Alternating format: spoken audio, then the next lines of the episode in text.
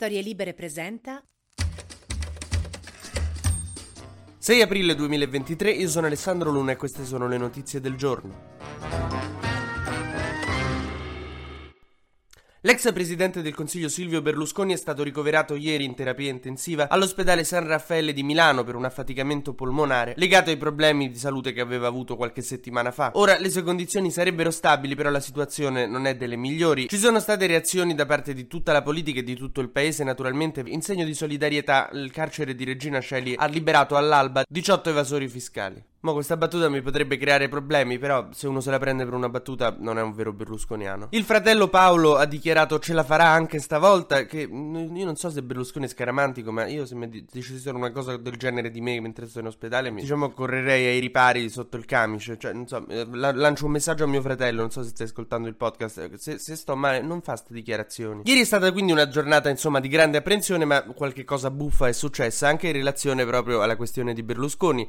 Per esempio, io non so se sapete cosa sono i coccodrilli, è una cosa che c'è nel giornalismo. Li faccio anche io e mi diverto anche parecchio. Praticamente sono degli articoli preconfezionati per quando muore una persona famosa, così che appena muore tu sei il primo che spara la notizia con già tipo una mezza bio, cosa ha fatto, chi era, però le, le devi scrivere queste cose di persone vive, quindi poi le devi anche aggiornare perché quando compiono gli anni. Ecco, ieri una testata di cui non è assolutamente carino dire il nome perché porelli, eh, però ha sparato per sbaglio il coccodrillo di Berlusconi, quindi è partito un articolo che diceva Berlusconi è morto, coccodrillo. E la cosa bella è che è rimasto indicizzato su internet per tipo 2-3 ore, quindi se tu cercavi Berlusconi morto ti usciva questo articolo che, che, ne annunciava la morte. Adesso io non voglio essere nei, nei panni dello stagista che per sbaglio ha premuto il co- ha mandato in giro il coccodrillo di Berlusconi, sarà probabilmente crocifisso in sala mensa. E eh, per quelli di voi che magari trovano questa pratica dei coccodrilli, di prepararsi già gli elogi funebri di chi poi morirà in futuro, un filo cinico, cioè lo, io lo so che sembra insensibile come cosa, però voi dovete anche considerare che se una persona famosa muore a metà mattinata e c'è il coccodrillo pronto,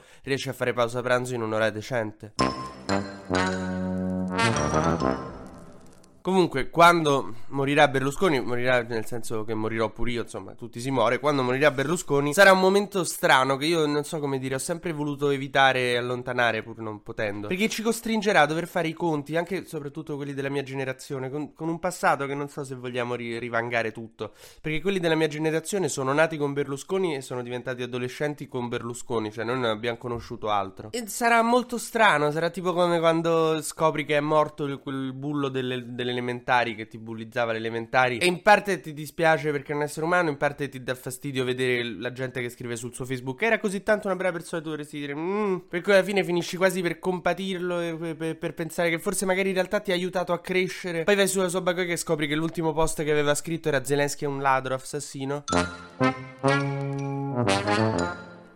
Ieri Meloni però aveva tutt'altro da fare, stava a Palazzo Chigi con Sanchez, il premier spagnolo con cui hanno parlato di tante cose, di quanto siamo vicini come popoli, e... ma soprattutto eh, Sanchez ha molto elegantemente usato questa chance per eh, proprio vantarsi di quanto stanno a fa bene loro col PNRR, perché loro hanno incassato la terza rata e hanno speso il 33% dei fondi, noi bravi. Noi stiamo a perdere miliardi di euro, va bene? È questo che volevate sentirvi dire quanto siete bravi? La vostra specialità di cibo sono dei cosetti che non si capisce manco che è, ma che non è che gira tutto intorno ai soldi, Sanchez. Però obiettivamente in quanto a PRR ci stanno a dare una pista incredibile. È come quando da piccolo veniva a giocare a casa tua il bambino dell'asilo che aveva già imparato alfabeto, legge, scrive tutte le tabelline, mentre te ti mangiavi il pongo. Giorgia, senti a me, non lo invita più a giocare a casa tua Sanchez. Se no poi tua madre fa, ah hai visto lui com'è bravo. Ma continua a invitare Salvini.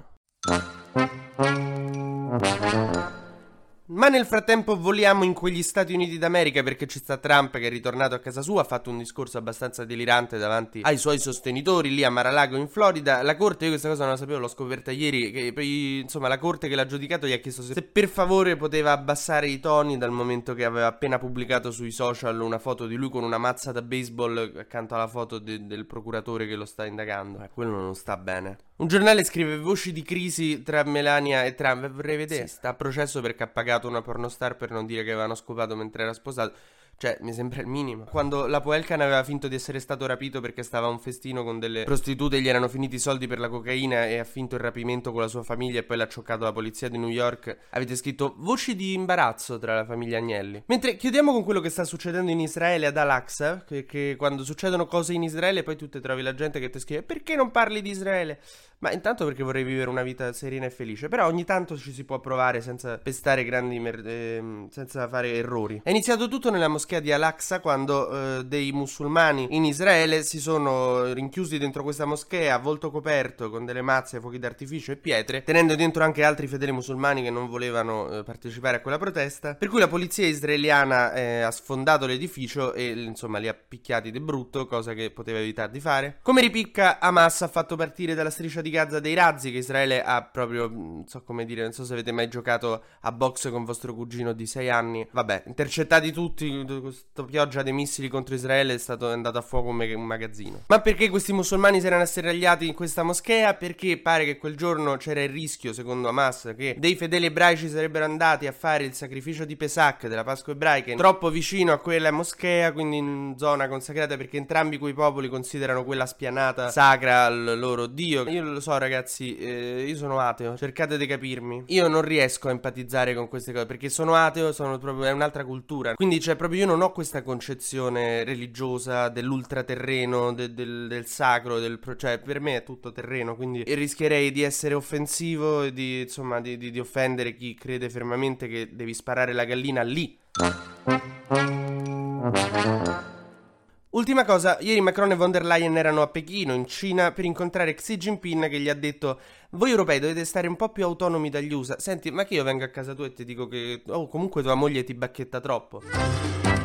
TG Luna torna domani mattina, sempre tra le 12 e le 13, su storielibere.fm.